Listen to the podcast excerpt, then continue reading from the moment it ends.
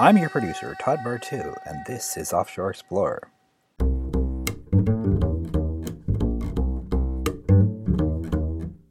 Offshore Explorer looks at the world from the sailor's point of view, port by port. Together, we share stories that detail the important intersections between sailing culture and life, past, present, and future. Let me introduce our host, a lifelong sailor who has traveled the world, from mega yachts to tugboats to ice boats, and a published author who has written for both stage and screen, Captain Scott Dodson.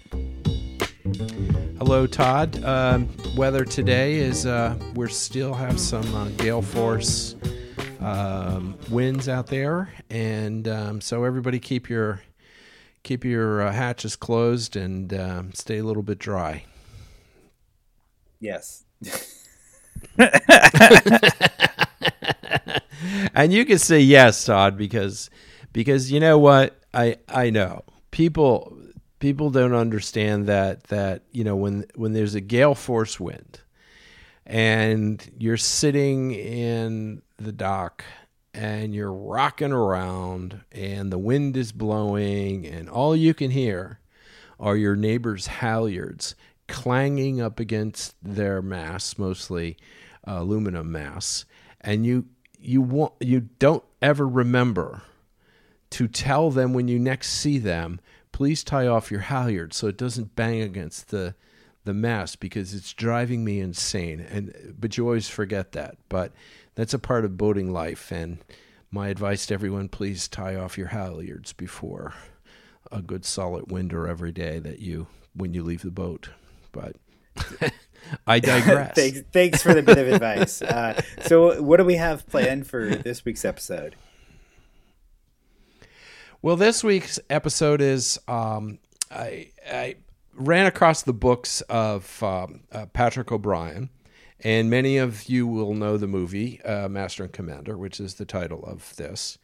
And it's really a, about how reading a wonderful book with wonderful detail and immersiveness into a real, the age of sailing. Um, and everything that comes with it, the, the, the natural philosopher, the medicine, the way people ate, the way people thought. Um, very detailed, very dense, very interesting. And in fact, well, it could take a couple of times to read.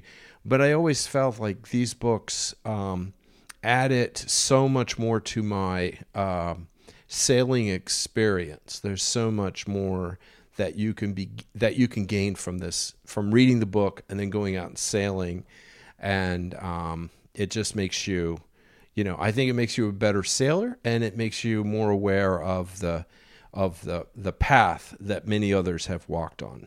Okay, great. Take it away, Scott.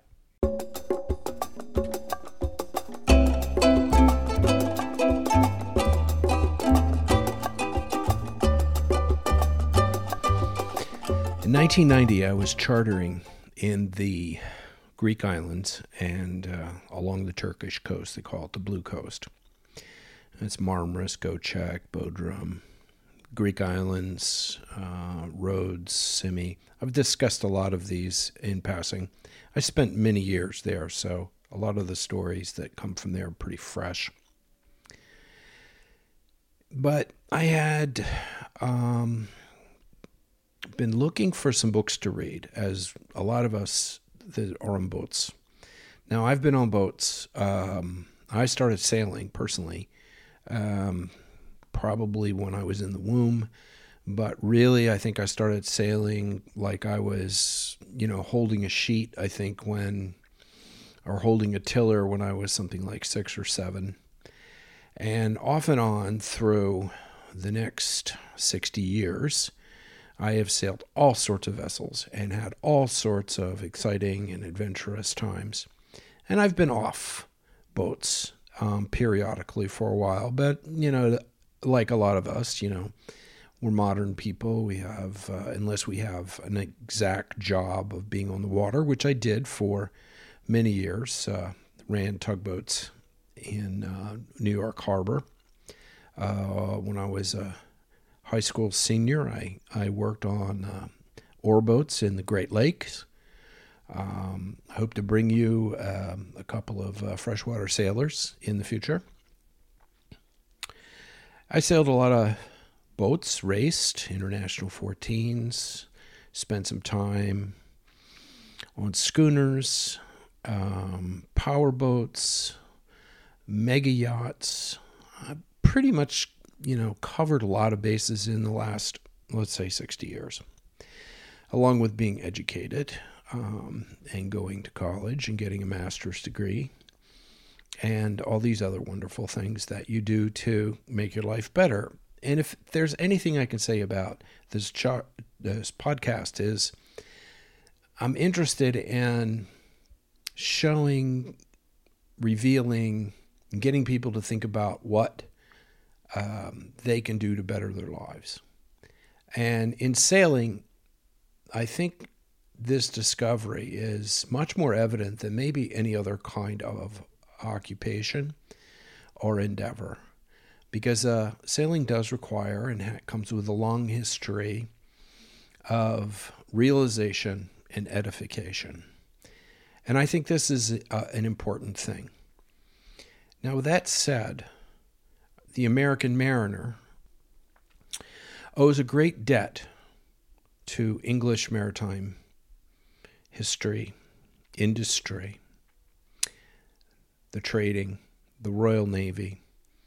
And to understand that kind of influence on the American mariner, because you have to understand the American mariner is kind of fresh to the scene in terms of world history. About 300 years, um, for the most part, sailing was um, dominated um, by the English, uh, the French, Spanish, and Dutch. And that's sort of what the America, North America, has seen as dominating sailing influences from these particular countries. And there's, of course, a lot of things to go over and a lot of history involved with it and a lot of really fascinating things. But in my life, in this sailing life that we've chosen, in 1990, I came across a book and it was called The Master and Commander by Patrick O'Brian. And that changed the way I saw my sailing life. I read this book with absolute, absolute attention to detail. And it was the beginning of a love affair with Patrick O'Brian and his characters of Jack Aubrey and Steve Maturin. It is safe to say, the New York Times has said it, the London Times has said it, the New York Times Book Review has said it, along with many, many other notable reviews, that Patrick O'Brian's Jack Aubrey Steve Maturin series is the best historical fiction ever written. I wholeheartedly agree. And in the first sentence of the book, the music room of the governor's house at Port Mahon, a tall, handsome, pillared octagon, was filled with the triumphant first movement of Locatelli's C major quartet. And with those words, millions and millions of readers have discovered the work of Patrick O'Brian through like 20 novels. And it is the novels have chronicled the voyages of Steve Maturin and Jack Aubrey through the shoals and deep water of uh, friendship, love, war, and life. Now, what is important about these books is their detail, their absolute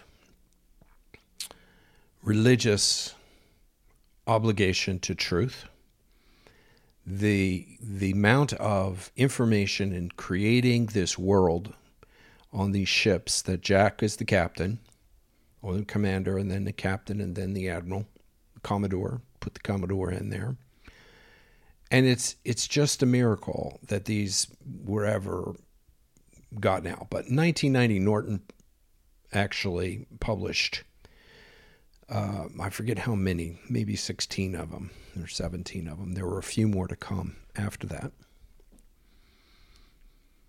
And the books actually took a lot of people by storm. So in the series, you have sort of like the the pleasures of like the the Three Musketeers or Sherlock Sherlock Holmes. You know, you've got high adventure. You got characters who become friends for life. Um, they provide, in terms of fiction, it's a very complex relationship that they have because they're such different characters. Um, it starts the next day after the concert, which uh, Steve, uh, Stephen, elbows Jack because Jack is keeping time and thumping. He's a big, blonde head, blue eyed brute of a man. Um, 16 stones, you know, powerful. Um, Russell Crowe is close in, in Master and Commander. Um, maybe not quite that close, but close enough to, to give you a feel for what the character is. And Stephen was a thin, um, pale, weak looking man, but he elbows Jack and they get into a little tussle. A verbal tussle, I should say. And Jack apologizes very much because this is his nature. He's he's a nice guy.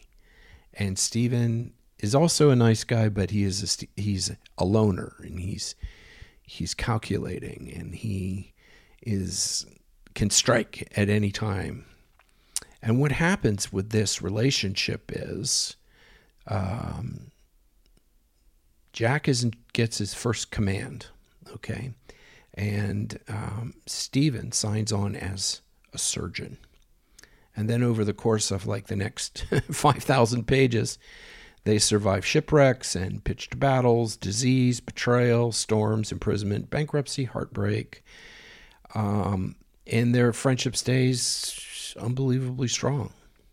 And actually, I think in the book there's only one note in which Diane, who is becomes Steve Maturin, uh, who becomes Stephen uh, um, wife, who's the dashing, beautiful, raven-haired uh, beauty who's got a mind of her own, um, Jack and and and Stephen become um, uh, suitors, and there's a competition, and um, you know it, it, There were some problems with that, but that's about the only time that the two digressed outside of some of the other moments when Stephen wants to get off the boat and go um, naturalizing. He's a natural philosopher, which means he is doing at the time in the 1800s um, or the early 1900s the um, uh, the mission of, of Sir Joseph Banks and a young Darwin of uh, categorizing every bug, animal, plant on the earth. And there's still a great deal of work to do today to do that. Um, but uh, naturalists, uh, this is their job. And Stephen was a volunteer, amateur, but uh, had written a number of great papers and was highly regarded by the Royal Societies, and as well as being a surgeon. Now, he was a bit better than a doctor. A surgeon on a ship would normally be, you know, sort of a glorified nurse, but Stephen was actually a real a certified medical school doctor, which was quite rare, and um, gave him a, a, great deal of uh, authority over the men um, because they understood that he was. Uh, it was uncommon for them to be able to have an opportunity to speak to somebody about their problems who was so well educated. And he was. He could speak many different languages. Um, he studied uh, literature, art, um, philosophy, and many of these things come out in the discussions between Jack and and Stephen and Stephen and other characters that kind of roam in and out of the of the stories, and they become um, a touchstone to realizing the character of the place and the time. Because he creates this whole. Um, Patrick O'Brian creates this whole spirit of the entire age. And even when you go and you think about um, Locatelli's um, Concerto at Sea, is all of Locatelli's is is really a work um, that's uh, that is dashing and um, has nobility to it and um, has a, a, a, a sachet um, and it's it's a wonderful piece of work to articulate exactly um, the kind of music that they were listening to at the time, and the pursuits are constantly. You know, there's a lot of time on these ships, and officers would could play violin as Jack did, and could play viola as as uh, Stephen did, but they played the the German lute. Um, they played many many different kinds of things. There's one story in which uh, a captain in the West Indies has a uh, has a piano harpsichord um, in his cabin to play, and he's he's actually found somebody who was a piano tuner and and and knocked him on the head and got him in the navy, and um, he can't leave. He just has to tune his harpsichord it's a great tradition. It's a great a great insight into what people are doing and reciting poetry and reciting stories. These were common things. Uh, no internet, no TV, no radio. You had to create your own entertainment and reading. If you look at reading at this time, uh, maybe the most famous book was um, Sterne. Um, and you had a number of other books that had come out. Um, Madame uh, Madame Bovary. Uh, these novels, just the idea, the concept of the novel was something brand new. Never had novels before. It was just all new. This was new stuff. So for these men and these characters, which I think Patrick O'Brian gets across, is this is an amazing time for them. Just an absolutely amazing time. And one of the things that I have found that it influenced me tremendously, being you know, I'm an English major, etc., and, and I read and I write. What amazes me is is just the architecture of the world that Patrick O'Brian has set. And as I sailed, every single one of these little passages in a book had a kind of place in my head while I was sailing my boat or sailing a boat, right? Um, just as a just as an example, um, O'Brian writes, and this is a master and commander, says, "We shall have to get the topsails off her presently, Mister Dillon." He observed, picking up the transverse board. Okay, that's a board that that marks the direction and degree um, of the tacks if you're tacking into the wind. He consulted it more as a matter of form than anything else, for he knew very well where they were and with some sense that develops in a true seaman, he was aware of the loom of the land.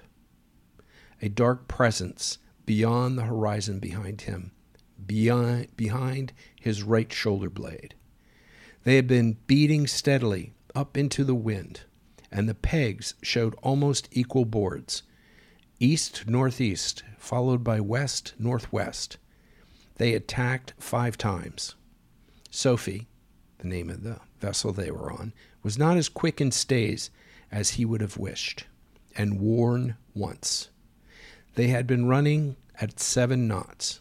These calculations ran their course in his mind, and as soon as he looked over it for it, the answer was ready. Keep on this course for a half an hour, and then put her almost before the wind, two points off, that will bring you home. Now I know I, for me this is like I I have spent more time you know coming into it brings me into mind of coming into certain ports um, of having to tack into these ports um, you know upwind um, all you know everything that you you could think of. This writing um, stayed in my mind, gave me confidence about being able to make that buoy into the entrance. Okay. It showed me how in, mentally and spiritually how to calculate, you know, this tack, that tack, the transverse board, how to keep it in my mind to know exactly where I am in terms of the boat. And and this is one of the reasons I'm talking about this today is because I think it can do the same thing for you. But the characters themselves were are fascinating because Jack Aubrey is is is clumsy, um, guileless. Uh, he's incapable of managing his own financial affairs. I mean, he makes so much money. I mean, he would be like Bezos today, making so much money and in in getting shit, you know, uh, uh, taking ships and, and and getting paid and all the rest of. He he was he was quite a little bit of a rogue. Uh, he was foolish with women, and um, but when he was uh, in command of a British man of war, the most complex machine of his age that they could possibly build, he was an instinctive leader and a perfectly efficient predator. And I say this that he was a predator. He was somebody that, you know, he went to hunt for ships. Now, Jack's character is based ever so slightly on Cochrane, Lord Cochrane. Lord Cochrane was very famous about taking prizes and became quite rich. He also got into a lot of trouble on land. And O'Brian has said this. And if you look up Lord Cochrane, you'll find out that he is, or was, I should say, he was quite an amazing dude. His little eight gun ship, which goes in the Master and Commander story, his little eight gun ship, uh, he took a 36 gun Spanish frigate and he did it through guile. He did it through just plain being cleverer than the other guy. And he began to collect prizes left and right. And this was mostly along the Spanish uh, coast, Mediterranean, Spanish coast, and the Balearics. This is where most of that action happened. But there is so there is kind of some real characters that are involved here because literally every battle, every voyage that's in these books has been researched. They're actually true voyages. What the characters are doing, of course, are not because it's fiction, how they're feeling and all the rest. But the actual actions and, and some of the comments and the sayings and stuff will all be found in in different um, uh, diaries, um, in the Naval Chronicle, etc. So there's a lot of research that's gone into it, and a lot of it is pretty pretty self-evident when you go to just take a quick look at it. So Stephen is Jack's antithesis. He's the son of an Irish officer and a Catalonian lady. Um, he is he was a disillusioned Irish revolutionary who has made common cause with his natural enemy, the British Crown, to defeat an even greater evil, which was the tyrant Napoleon. And Stephen is a physician, as I said. He's a naturalist, as I said, and a linguist, but he's also an intelligence agent. And this is what makes the books, I think, uh, bristle with excitement. Is if you like spy stories, this is a great spy story. It's not always about Stephen. It's not always about Jack. It's about their relationship because Jack is taking an intelligence agent someplace, and this intelligence agent is always giving Jack inside information on how to become successful to find this ship and all the rest of this kind of stuff. You know, they, they get this shipment of gold, which is a huge story, and it happens that they conquer the ship. They take the ship with all this gold on it, and it finds out that um, you know that they the treaty had had just been signed. So the, it, it was like a crazy thing. And you get into all the bureaucratic stuff about doing that. But Stephen helps Jack's career quite a bit as his particular friend. And then Jack has has the skill, he has the bravery, and he has the luck, and they call him Lucky Lucky Jack, um, because he always finds the big ship with lots of the prize with lots of uh, gold or whatever, coffee, whatever the case may be. And oh, and by the way, if you're a coffee lover, this this book always talks about coffee. Grinding coffee and finding coffee beans is coffee is like their main drink outside of of wine, grog, beer.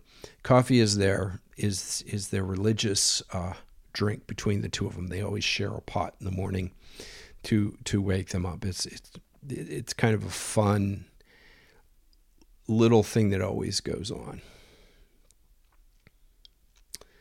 But the book, in a sense, and this is why I think it's important for sailors today to read the book. I mean, the book may be difficult to read language wise um, because O'Brian uh, spends a great deal of time um, discussing medicine like it was practiced.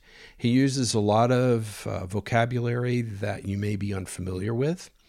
But I can tell you, there's there is there are books, there are dictionaries, O'Brian dictionaries, that you can look up. Uh, the food, for example, there is an entire cookbook that has been created of all the food that they served um, on the ship. You know, souse, soused pig's head, which is one of Jack's favorite. You know, the different puddings, um, suet pudding, and things of that nature, and how they cooked it. Um, you know, how they cooked the the beef and the hardtack and all the rest of that. And it's very interesting because you can you can get some information out of that for your own sailing needs, you know, and how they kept things, and and how they managed to, you know, keep um, to keep their spirits up, you know, and um, you know one of the worst things is is of course grog and drinking. There was a lot of drinking, and um, you know 350 400 men on 160 foot ship. That's a lot of people, and um, that's a lot of it's a lot of rum to drink, and lime juice. Lime and lime juice and and and rum was to uh, keep down scurvy. They didn't eat; those people didn't eat a lot of vegetables at the time. Um, they ate some vegetables, um, not as many as they should. And if you've ever wondered why we call the the British limeys, that's exactly the reasons because they always had limes for their rum and and that's how they kept away scurvy. And the same thing goes why we call the the Germans krauts. You know, German were called krauts in the in, in, in the war because they all carried um, sauerkraut, and and sauerkraut is a very good source of vitamin C to keep um, to keep down scurvy. And there's a number of other little kind of like, you know, facts like this that you can pick up and you can learn through the book, which I think are really interesting. And, and O'Brian, uh, when he went to write these books, um, and these go back because he had written these books like late 70s, some of them in the late, Master and Commander was like 72, maybe. And then there was a couple of periods where he didn't write any books, or he wrote books and that weren't successful or published. But O'Brian, you know, he he went to the National Maritime Museum in, in Greenwich, which I am dying to go to. That's a bucket list place for me. The British Public Record Office. He read the logs of captains and masters and lieutenants. He studied ship plans. He scoured the memoirs and the correspondence of all the great commanders like Collingwood, Saumarez, Howe, Hood, Nelson, and he immersed himself in the Navy Chronicle which was a monthly journal that ran through the entire period. And it was full of firsthand accounts of battles, personal information concerning sailors, scientific letters, and anything else connected to the day to day life of the Royal Navy. And it's just, I've looked at a few naval chronicles myself, and they are amazing. They are like must read stuff if you love sailing and sailing history um, the gl- the glimpses into what these people are doing. Because you know, here's the thing. Here's the thing. Um, of all the historical lessons, most important historical lessons that we put, that as times change, okay, ships change. You know, nuclear submarine, aircraft carrier, all these platforms, different kind of platforms the one thing that doesn't happen is people do not change that much. That they have the same griefs and follies, and there's certain kinds of victories and and and and, and mistakes and, and and defeats between men and women. Um, there is, in fact, you know, the emotions that everybody felt back then are the same emotions we feel today, and and there's sort of like a, a map, a, um, a an org of our our our own lives, and I think O'Brian does a, a marvelous job at this kind of connection, this kind of masculine connection, as well as a feminine connection. Now he is as, as this period was um, very misogynistic. Uh, women had no rights. Um, their husbands were everything. If their husbands died and they owed debt, they paid it, and the women ended up being poor and, and put out. Doesn't sound too different than today, but anyway, that's kind of how that went. Um, Parliament worked kind of the same way.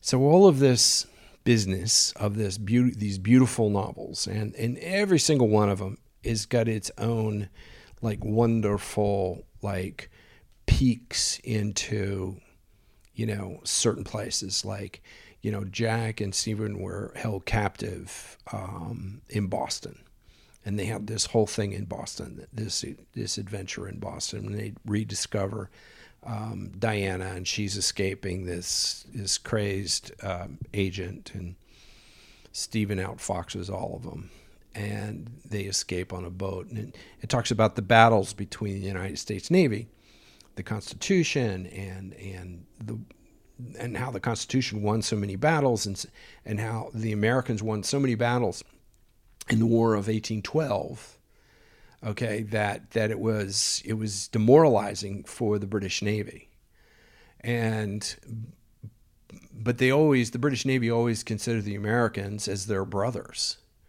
You know, they they sailed and operated ships basically the same way, except as as Jack Aubrey um, noted, he said um, he would have never countenanced men standing around with their hands in their pockets chewing and spitting tobacco everywhere.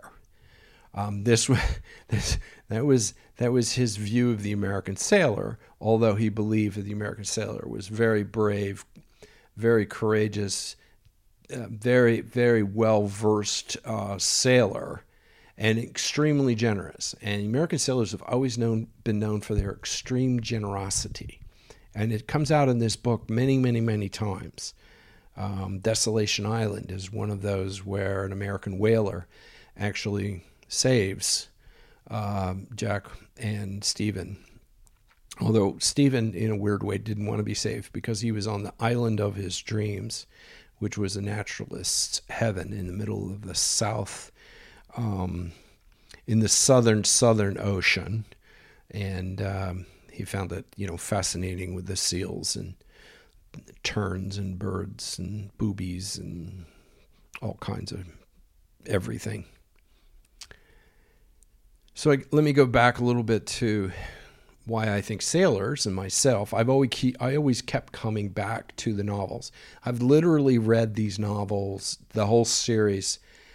I, I I'm saying four times, maybe five times. I'm not sure. These are the these are the books that after I've read something, um, a, a, book or something, I've, I've just read a few books on John. I read a book on John um, John Barry, a famous revolutionary uh, ship captain, uh, American captain, and a few other books. And I have a fairly eclectic um, uh, reading history. And but I always come back to these books because they dramatize a vigorous life um, it's a way of, of, of existing both uh, naturally in nature and also in a kind of well ordered society. It's kind of a dream society to a certain extent, although it's not a society I would personally um, like to reproduce. But if you spend a lot of time making a lot of long distance um, sailing and you have a fairly large crew, there is a sort of hierarchy, there's a sort of an organization of your society that takes place. But the sea is a place of both clarity and decisiveness for O'Brian, where the where the Earth, the terrestrial wor- world, is a source of of uh, con men and ill humors and sickness and just complaint. And Stephen is sort of broaches that world. He he made a notice that as a as an observation that when the sailors finish their shore leave and they come back on the boat, that um, there's lots of complaints and problems and venereal disease and depression and all the rest. But once they get out to sea, there's a cheerful resilience, a uh, competent readiness, an open conversibility, a certain candor. And this is what he thinks happened. This is what happens to the American sailor. And I think we can all agree that when we get out sailing, that that there is a kind of, you know, vigorous, cheerful resilience about sailing it's fun to be there. It's great to be there. It's it's it's strong. It's it's a test. It's a wonderful feeling. So for those who who who who love sort of the old ships and the old stories, and the old schooners, and all the rest of this, um, and the integration of nature and man, okay, um, still exists today. And I've been trying to get this across in some some of my podcasts. I may have a tendency to sort of wander off and tell stories that don't necessarily seem connected, but are in fact very connected. And um, maybe a podcast is not exactly the perfect place for a unconnected, sideways look at the world, but in my view, I think if you listen carefully, that you'll find that there's an integration between the nature of sailing, the sailor, and the society that he lives in. And, the rigging, for example, the taunt, as O'Brian writes, the taunt rigging sang with greater urgency. The sound of the water racing along the side mounted to a diffused roar. The complex orchestra of cordage, wood under stress, moving sea and wind, all pervading sound, exalting to a sea born ear. And I think that's how we feel. I think that's where we are. Now, in this relationship of these books to me, as and I hope that I open some doors for your own reflection on this, is during the books he takes a number of voyages and I'll just just mention two of them, two places briefly that majority I know many of my English friends and European friends have been to, which is Port Mahon, which is in the Balearics. And the first time I sailed up there, there's a lot of writing about that because um, Jack Aubrey has it was uh, occupied by the, the English for many many years then uh, reoccupied by the Spanish, and the wars in Europe sort of changed sides. So there's a he had to go up and sail into Port Mahon to rescue um, Stephen, who was captured as a spy, and um, they were breaking his fingers um, under torture. And it was a and Jack would not leave his friend. Um, it's a very noble rush, and it's it's quite an amazing thing um, story wise, but they had to tack up, up Port Mahon because it's a long channel. And it's very, the mountains around it are very tall. So it's like this long, thin kind of um, leg of water that goes into where the town of Port Mahon is. And it's still, I, I had this, I sailed up that port. And in fact, I, I tacked several times to get into the port because of the wind. And eventually I just kind of gave up and I had to turn on my motor. But I kept thinking, oh, Jack would have kept tacking. Jack would have kept tacking. He would have had the guys out with the oars, rowing his boat into Port Mahon. But every time I've been in Port Mahon many, many times, and every time I go in there, all I think about is the, the novels and the adventures that he is there.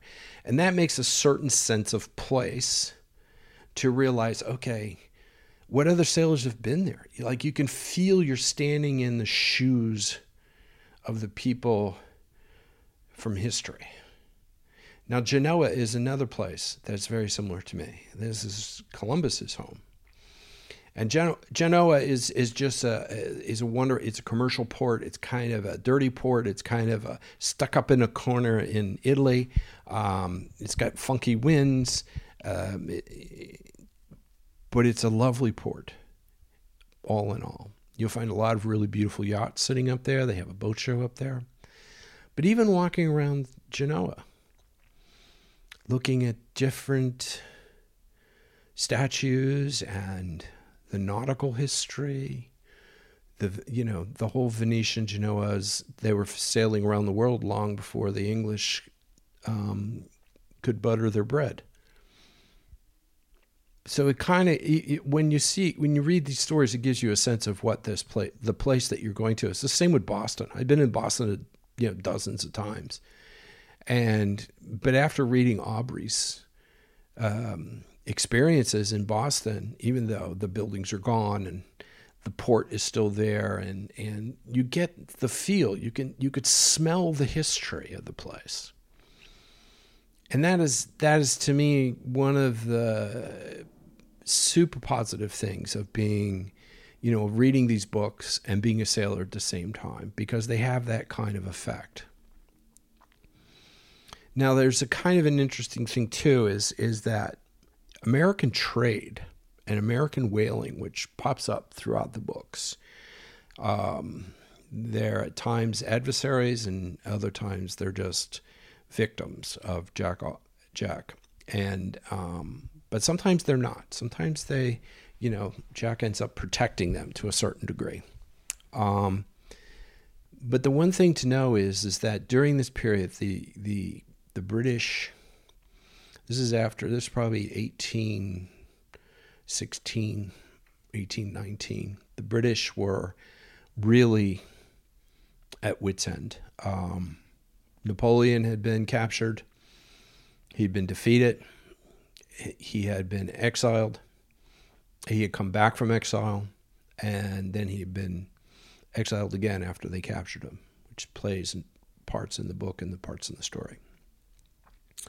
But the British Navy was worn out. They were worn out because they didn't have they chopped down basically every every oak tree they could find in all of England and to build boats with because these boats take a tremendous amount of timber and wood. But the Americans had all the timber and wood you could possibly get. Is why the Constitution, by the way, was one of still one of the greatest um, design and greatest wooden boats ever built. Um, you know, we're talking about wood that cannonballs bounce off of. You know, it's that kind of oak, um, that kind of you know, 16 inches thick of of wood, and she still could sail, and she could sail fast. And Jack admired that. In fact, if you watch Master and Commander when he refers to the model of the ship, that, well, what a technological age we live in, right? That is basically the hull of the Constitution that he's talking about. Because the movie Master and Commander, the story Master and Commander are two different things.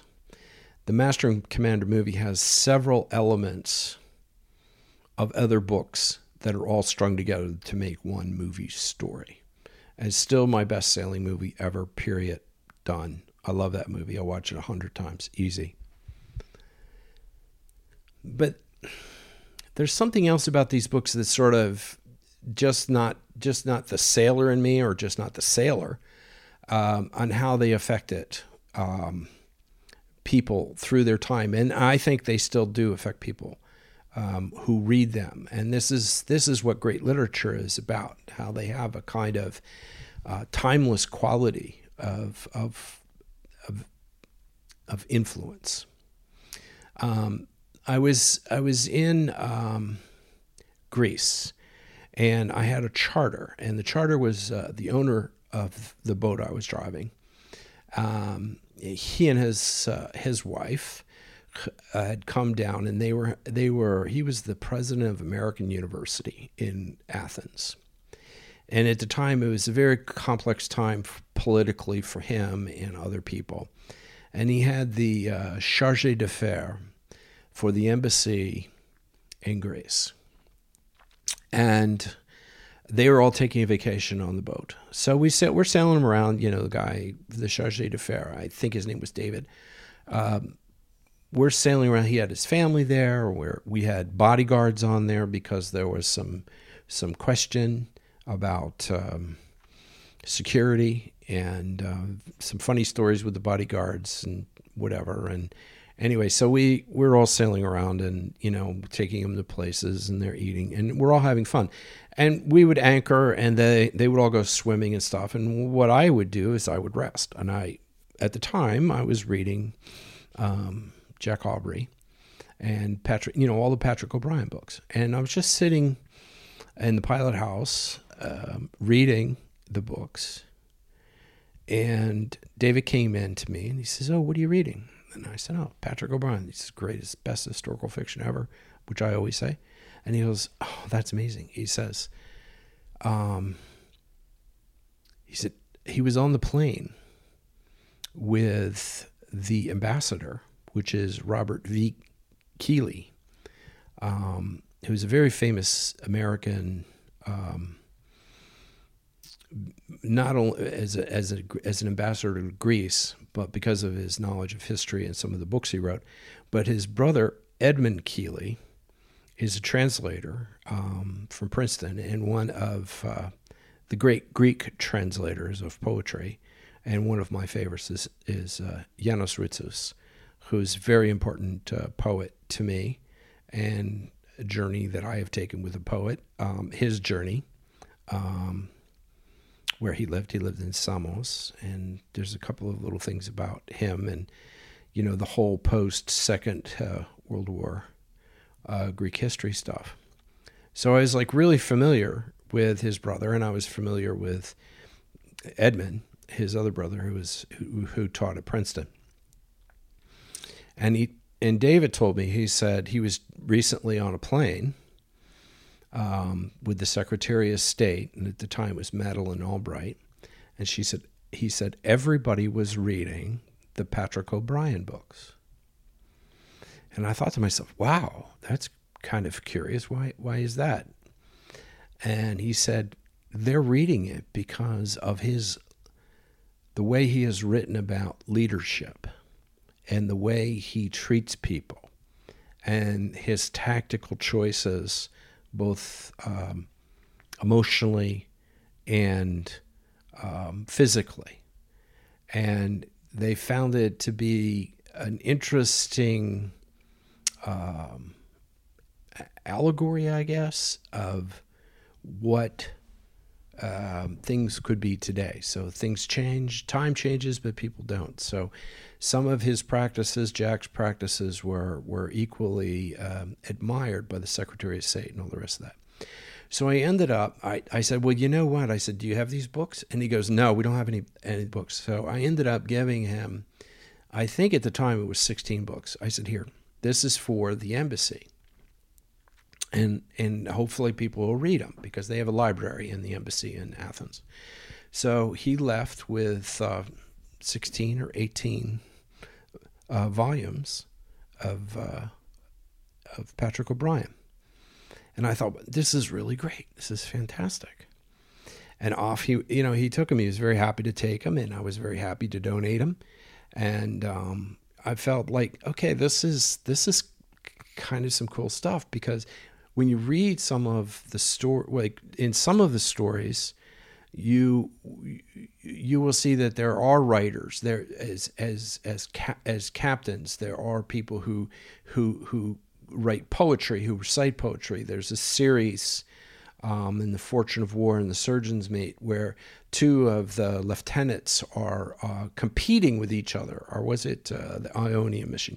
Well, anyway, they're they're competing with each other on different types of poetic verse, and this just brings you into the whole atmosphere of what a ship may be. And what the uh, gun room was like, and and what it was like dining in for breakfast with uh, with Jack Aubrey, with uh, coffee and bacon, and you know everything else. Uh, a flying fish, you know, sauteed flying fish or fried flying fish. Um, just all this kind of interesting uh, feel. So the most important thing is is and I is to remember that sometimes um, and very rarely are there books that can come across that really give you a sense of what sailing was like and how you could take those sailing experiences that are written so so well and so eloquently and apply them to your own experience of going out on your you know on your 25 foot Catalina or your 40 foot Beneteau or whatever case, whatever boat you're driving these days or sailing these days, and still have a sense of the historical and, and intuitive knowledge that you can gain from these novels. And so that's kind of my take on it. And um, thank you very much um, for listening. And remember Patrick O'Brian. Get all his Jack Aubrey, Steve Maturin. Thanks.